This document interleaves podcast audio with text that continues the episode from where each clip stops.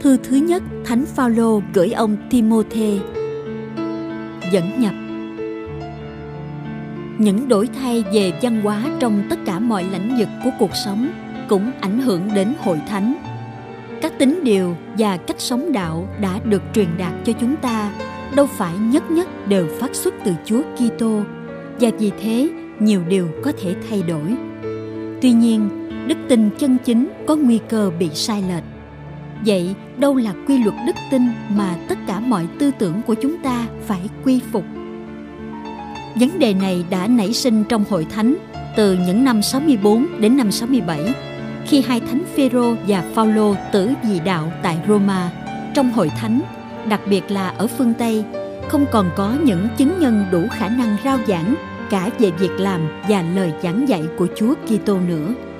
Đón nhận sứ điệp Kitô giáo là điều rất khó đối với người Hy Lạp, cũng như người Do Thái.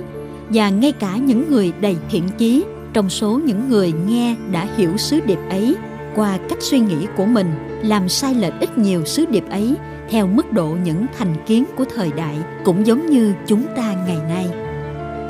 Đây là cơ hội cho những người thích tranh luận, kể chuyện lại theo một cách thức mà họ cho là tốt hơn cách thức các tông đồ, nói cả những điều mà các ngài không hề nói và thậm chí một số người còn tự tiện đem giáo lý riêng của mình ra mà dạy nữa.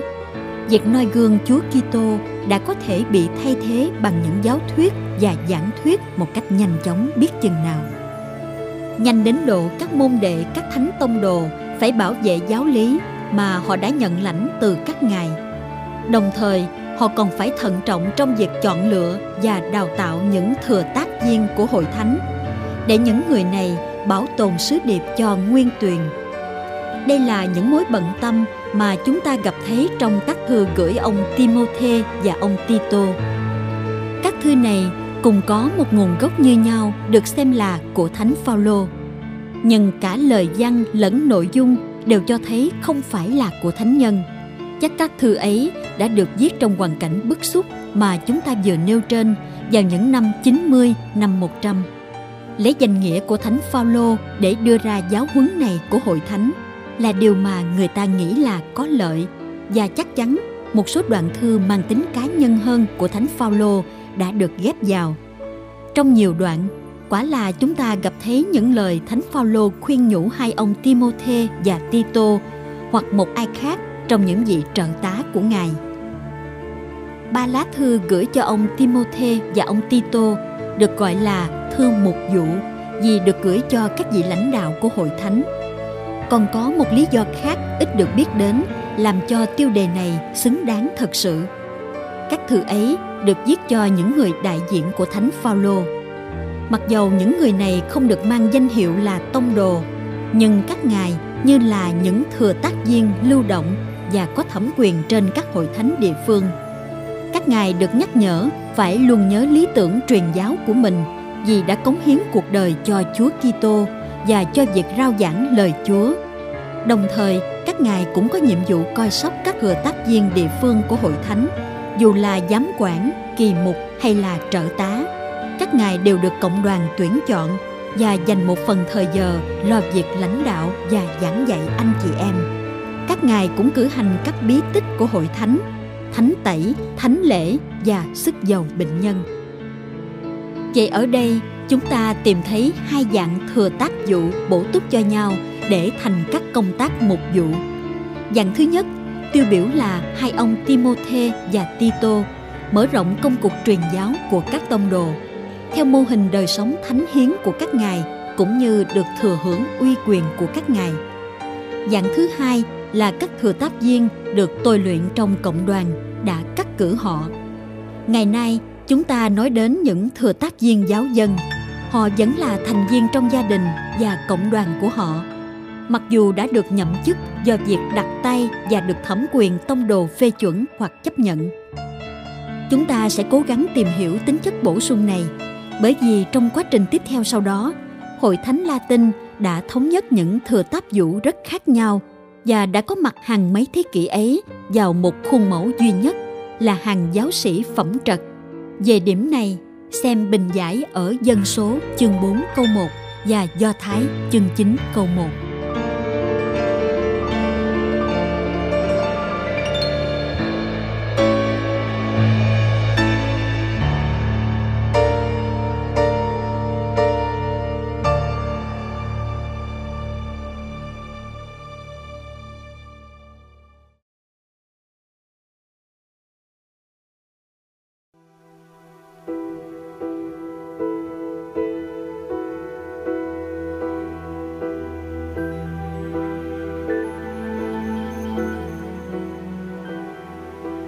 Lời mở đầu.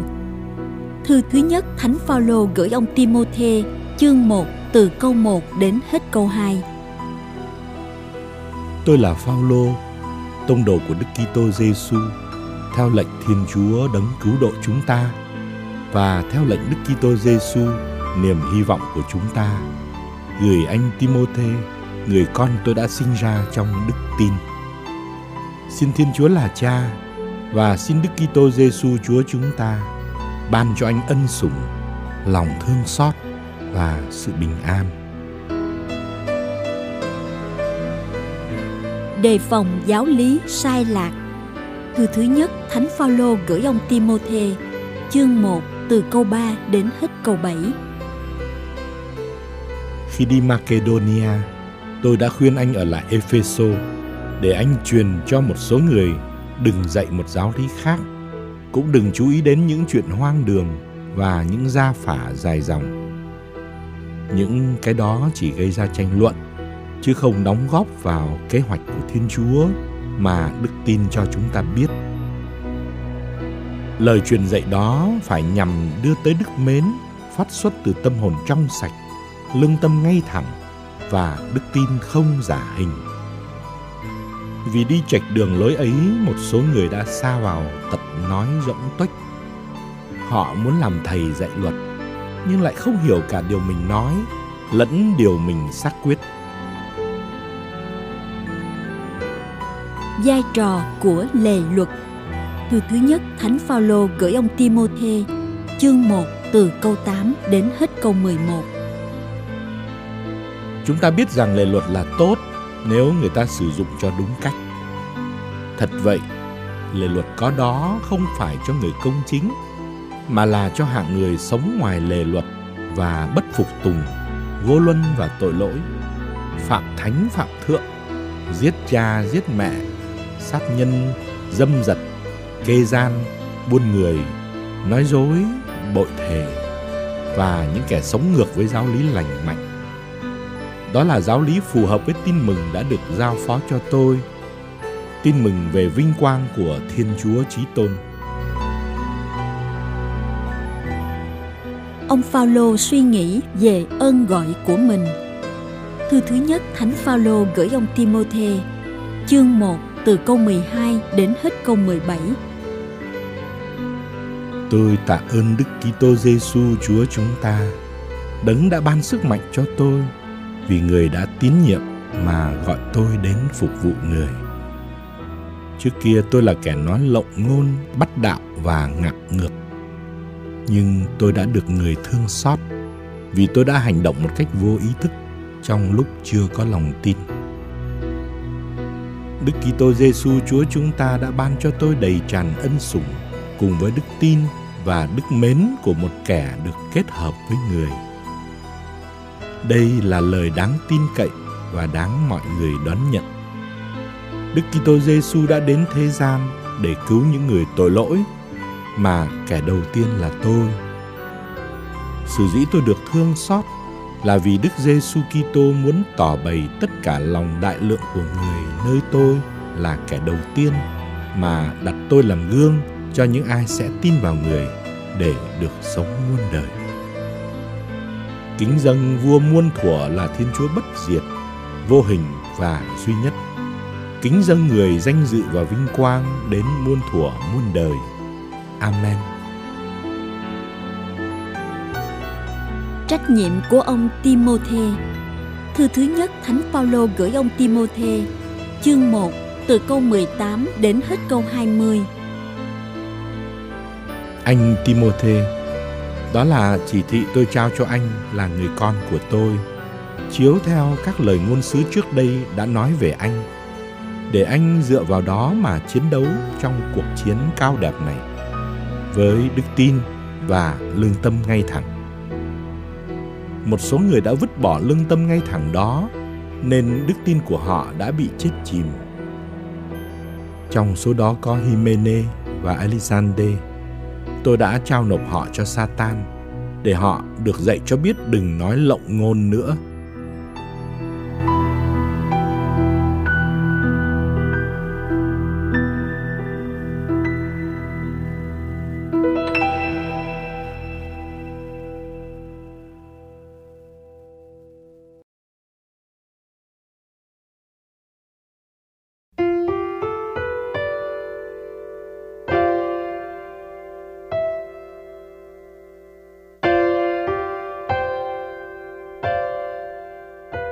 Lời kinh phụng dụ.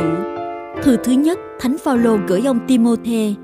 Chương 2 từ câu 1 đến hết câu 8 Trước hết, tôi khuyên ai nấy dâng lời cầu xin, khẩn nguyện, nài van, tạ ơn cho tất cả mọi người, cho vua chúa và tất cả những người cầm quyền, để chúng ta được an cư lạc nghiệp mà sống thật đạo đức và nghiêm chỉnh. Đó là điều tốt và đẹp lòng Thiên Chúa đấng cứu độ chúng ta, đấng muốn cho mọi người được cứu độ và nhận biết chân lý. Thật vậy, chỉ có một Thiên Chúa, chỉ có một đấng trung gian giữa Thiên Chúa và loài người. Đó là một con người, Đức Kitô Giêsu, đấng đã tự hiến làm giá chuộc mọi người. Điều này đã được chứng thực vào đúng thời đúng buổi. Và để làm chứng về điều này, tôi được đặt làm người rao giảng và làm tông đồ. Tôi nói thật chứ không nói dối. Nghĩa là làm thầy dạy các dân ngoại về đức tin và chân lý. Vậy tôi muốn rằng người đàn ông hãy cầu nguyện ở bất cứ nơi nào. Tay giơ lên trời, tâm hồn thánh thiện, không giận hờn, không xung khắc. Họp cộng đoàn, người phụ nữ phải như thế nào? Thư thứ nhất Thánh Phaolô gửi ông Timôthê, chương 2 từ câu 9 đến hết câu 15. Cũng thế tôi muốn người đàn bà phải ăn mặc đoan trang, đồ trang điểm phải kín đáo giản dị. Không phải là những kiểu tóc cầu kỳ vàng bạc ngọc trai hay quần áo đắt tiền, nhưng là những việc lành. Như thế mới thích hợp với những người đàn bà xưng mình có lòng đạo đức. Khi nghe lời dạy dỗ, đàn bà phải thinh lặng và hết lòng phục tùng. Tôi không cho phép đàn bà giảng dạy hay thống trị đàn ông. Trái lại, họ phải thinh lặng. Vì Adam được tạo dựng trước rồi mới đến Eva. Cũng không phải Adam đã bị dụ dỗ, nhưng là người đàn bà đã phạm tội khi bị dụ dỗ. Tuy nhiên, người đàn bà sẽ được cứu nhờ sinh con cái nếu kiên trì giữ đức tin, đức mến và sự thánh thiện với lòng đơn sơ giản dị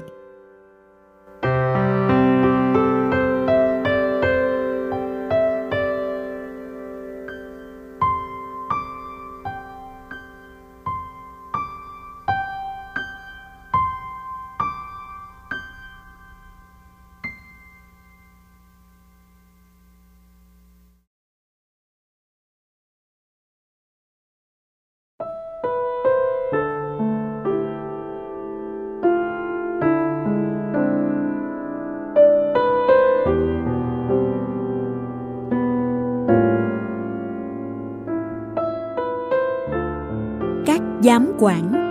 Thư thứ nhất Thánh Phaolô gửi ông Timôthê, chương 3, từ câu 1 đến hết câu 7. Đây là lời đáng tin cậy. Ai mong được làm giám quản, người ấy ước muốn một nhiệm vụ cao đẹp. Vậy giám quản phải là người không ai chê trách được.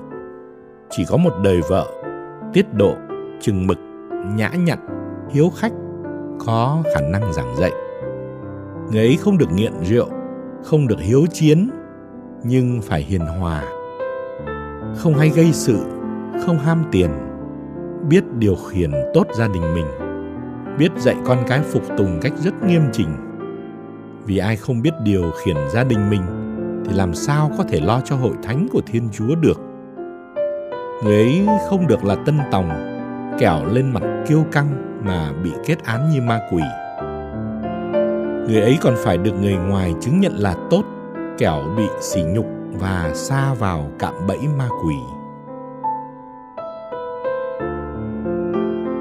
Các trợ tá. Thư thứ nhất thánh phaolô gửi ông Timôthê chương 3 từ câu 8 đến hết câu 13 các trợ tá cũng vậy phải là người đàng hoàng biết giữ lời hứa không rượu chè say xưa không tìm kiếm lợi lộc thấp hèn họ phải bảo toàn mầu nhiệm đức tin trong một lương tâm trong sạch. Họ phải được thử thách trước đã, rồi mới được thi hành chức vụ trợ tá, nếu không bị ai khiếu nại.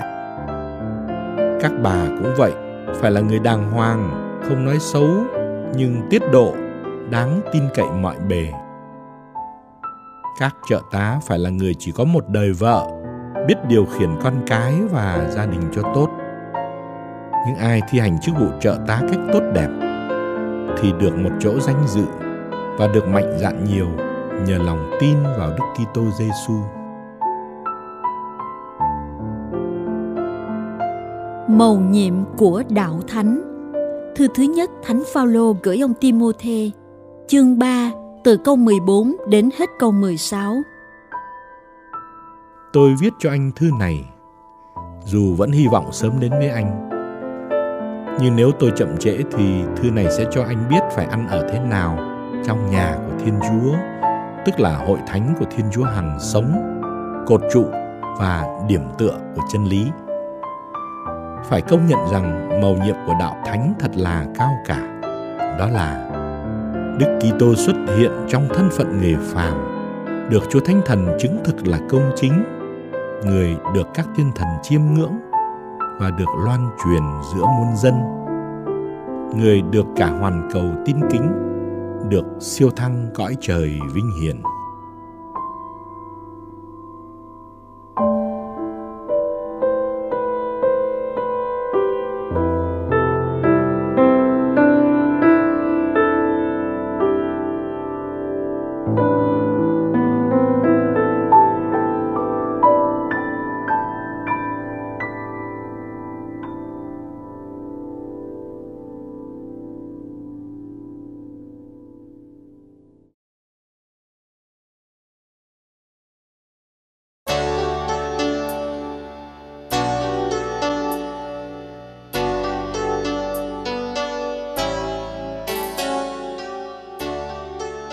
Các người dạy giáo lý sai lạc. Thư thứ nhất Thánh Phaolô gửi ông Timôthê, chương 4 từ câu 1 đến hết câu 16. Thần trí phán rõ ràng, vào những thời cuối cùng, một số người sẽ bỏ đức tin mà theo những thần khí lừa dối và những giáo huấn của ma quỷ. Đó là vì trò giả hình của những tên nói dối mà lương tâm như bị thích dấu sắt nung Họ cấm không được kết hôn và bắt phải kiêng một số thức ăn. Thật ra những thức ăn này là những thứ Thiên Chúa đã tạo dựng để các tín hữu, những kẻ đã nhận biết chân lý được dùng trong tâm tình tri ân cảm tạ. Thật vậy, tất cả những gì Thiên Chúa tạo dựng đều tốt và không có gì phải loại bỏ nếu biết dùng trong tâm tình tri ân cảm tạ. Vì lời Thiên Chúa và lời cầu nguyện thánh hóa những thứ đó nếu anh trình bày cho anh em những điều ấy thì anh sẽ là một người phục vụ tốt của Đức Kitô Giêsu, một người thấm nhuần lời đức tin và giáo lý cao đẹp mà anh đã trung thành nói theo. Còn những chuyện hoang đường nhảm nhí của bà già thì hãy loại bỏ. Hãy luyện tập sống đạo đức, vì luyện tập thân thể thì lợi ích chẳng là bao, còn lòng đạo đức thì lợi ích mọi bề bởi Chúa hứa ban sự sống hiện tại cũng như tương lai cho người có lòng đạo đức. Đó là lời đáng tin cậy và đáng mọi người đón nhận. Thật vậy, chính vì mục đích ấy mà chúng ta phải vất vả, phải chiến đấu, bởi đã đặt hy vọng vào Thiên Chúa hằng sống, đấng cứu độ mọi người, nhất là các tín hữu. Anh hãy truyền, hãy dạy những điều đó chớ gì đừng có ai coi thường anh vì anh còn trẻ. Trái lại, anh hãy nên gương mẫu cho các tín hữu về lời ăn tiếng nói, về cách cư xử, về đức ái, đức tin và lòng trong sạch. Trong khi chờ tôi đến, hãy chuyên cần đọc sách thánh trong các buổi họp, chuyên cần khuyên nhủ và dạy dỗ. Đừng thờ ơ với đặc sủng đang có nơi anh, đặc sủng thiên chúa đã ban cho anh nhờ lời ngôn sứ khi hàng kỳ mục đặt tay trên anh. Anh hãy tha thiết với những điều đó, chuyên chú vào đó để mọi người nhận thấy những tiến bộ của anh. Anh hãy thận trọng trong cách ăn nết ở và trong lời giảng dạy. Hãy kiên trì trong việc đó vì làm như vậy anh sẽ cứu được chính mình lại còn cứu được những người nghe anh giảng dạy.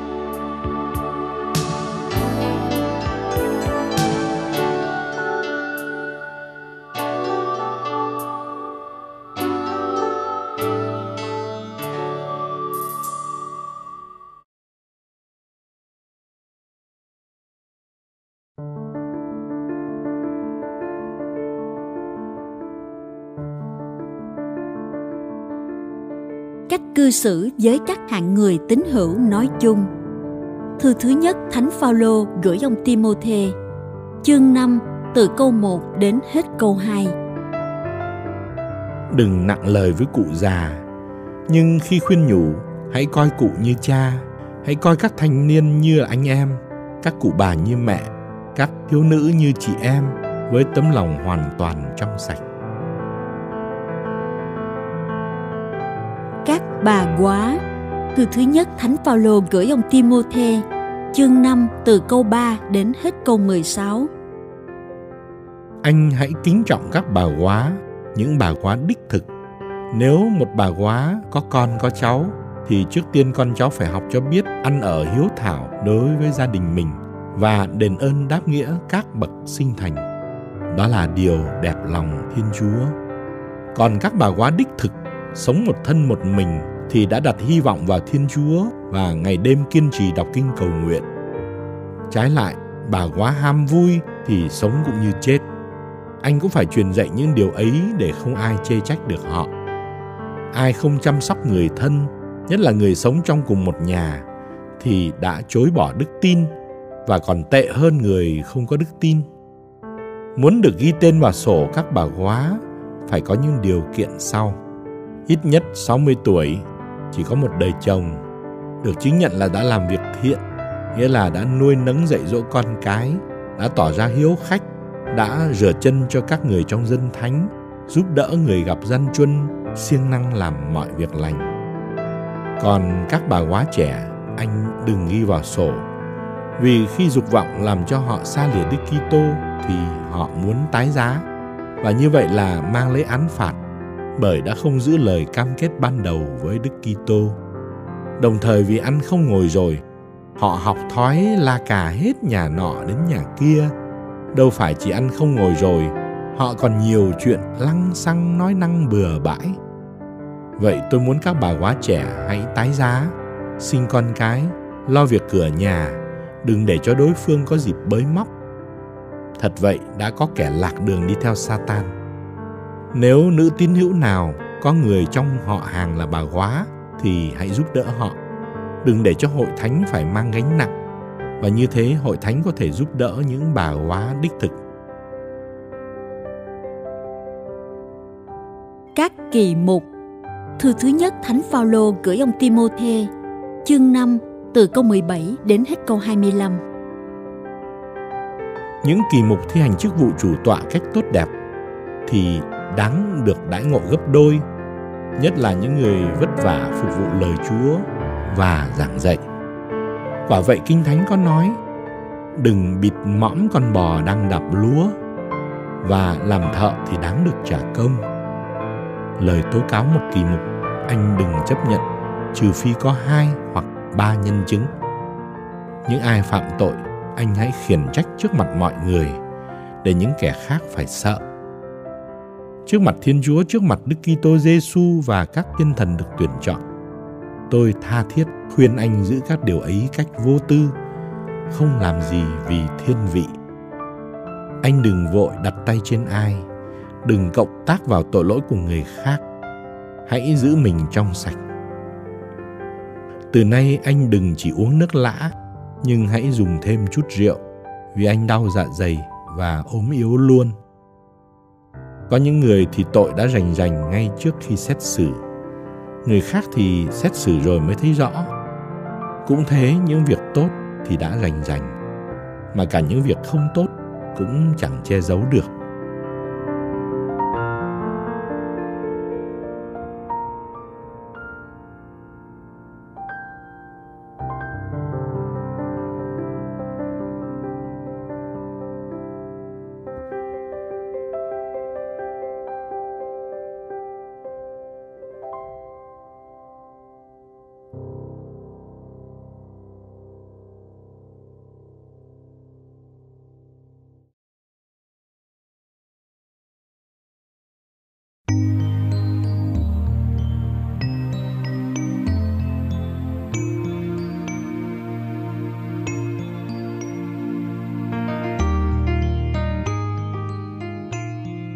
Nô lệ. Thư thứ nhất Thánh Phaolô gửi ông Timôthê, chương 6 từ câu 1 đến hết câu 2. Những ai đang ở dưới ách nô lệ, hãy coi chủ mình là đáng kính về mọi mặt, để danh Thiên Chúa và đạo lý khỏi bị người ta xúc phạm. Còn những ai có chủ là người tín hữu, thì đừng lấy cớ họ là người anh em mà coi thường. Trái lại phải hầu hạ chủ tốt hơn nữa, bởi lẽ người được mình phục vụ là tín hữu và là anh em yêu quý. Người dạy giáo lý Ai chân chính, ai không Thư thứ nhất Thánh Phaolô gửi ông Timôthê chương 6 từ câu 3 đến hết câu 10 Đó là những điều anh phải dạy, phải khuyên. Nếu có ai dạy một giáo lý khác, không theo sát các lời lành mạnh, tức là các lời của Đức Giêsu Kitô, Chúa chúng ta, và không theo sát giáo lý phù hợp với đạo thánh, thì người ấy lên mặt kiêu căng, không biết gì cả, nhưng mắc bệnh, ham tranh luận và thích cãi chữ. Do đó sinh ra ganh tị, tranh chấp, lộng ngôn, nghĩ xấu, đấu khẩu liên miên giữa những người đầu óc lệch lạc, mất cả chân lý và coi việc giữ đạo là một nguồn lợi đã hẳn việc giữ đạo là nguồn lợi lớn đối với ai lấy cái mình có làm đủ. Quả vậy, chúng ta đã không mang gì vào trần gian thì cũng chẳng mang gì ra được. Vậy nếu có cơm ăn áo mặc, ta hãy lấy thế làm đủ. Còn những kẻ muốn làm giàu thì xa trước cám dỗ xa vào cạm bẫy và nhiều ước muốn ngu xuẩn độc hại. Đó là những thứ làm cho con người chìm đắm trong cảnh hủy diệt tiêu vong. Thật thế cội rễ sinh ra mọi điều ác là lòng ham muốn tiền bạc. Vì buông theo lòng ham muốn đó nhiều người đã lạc xa đức tin và chuốc lấy bao nỗi đớn đau sâu xé.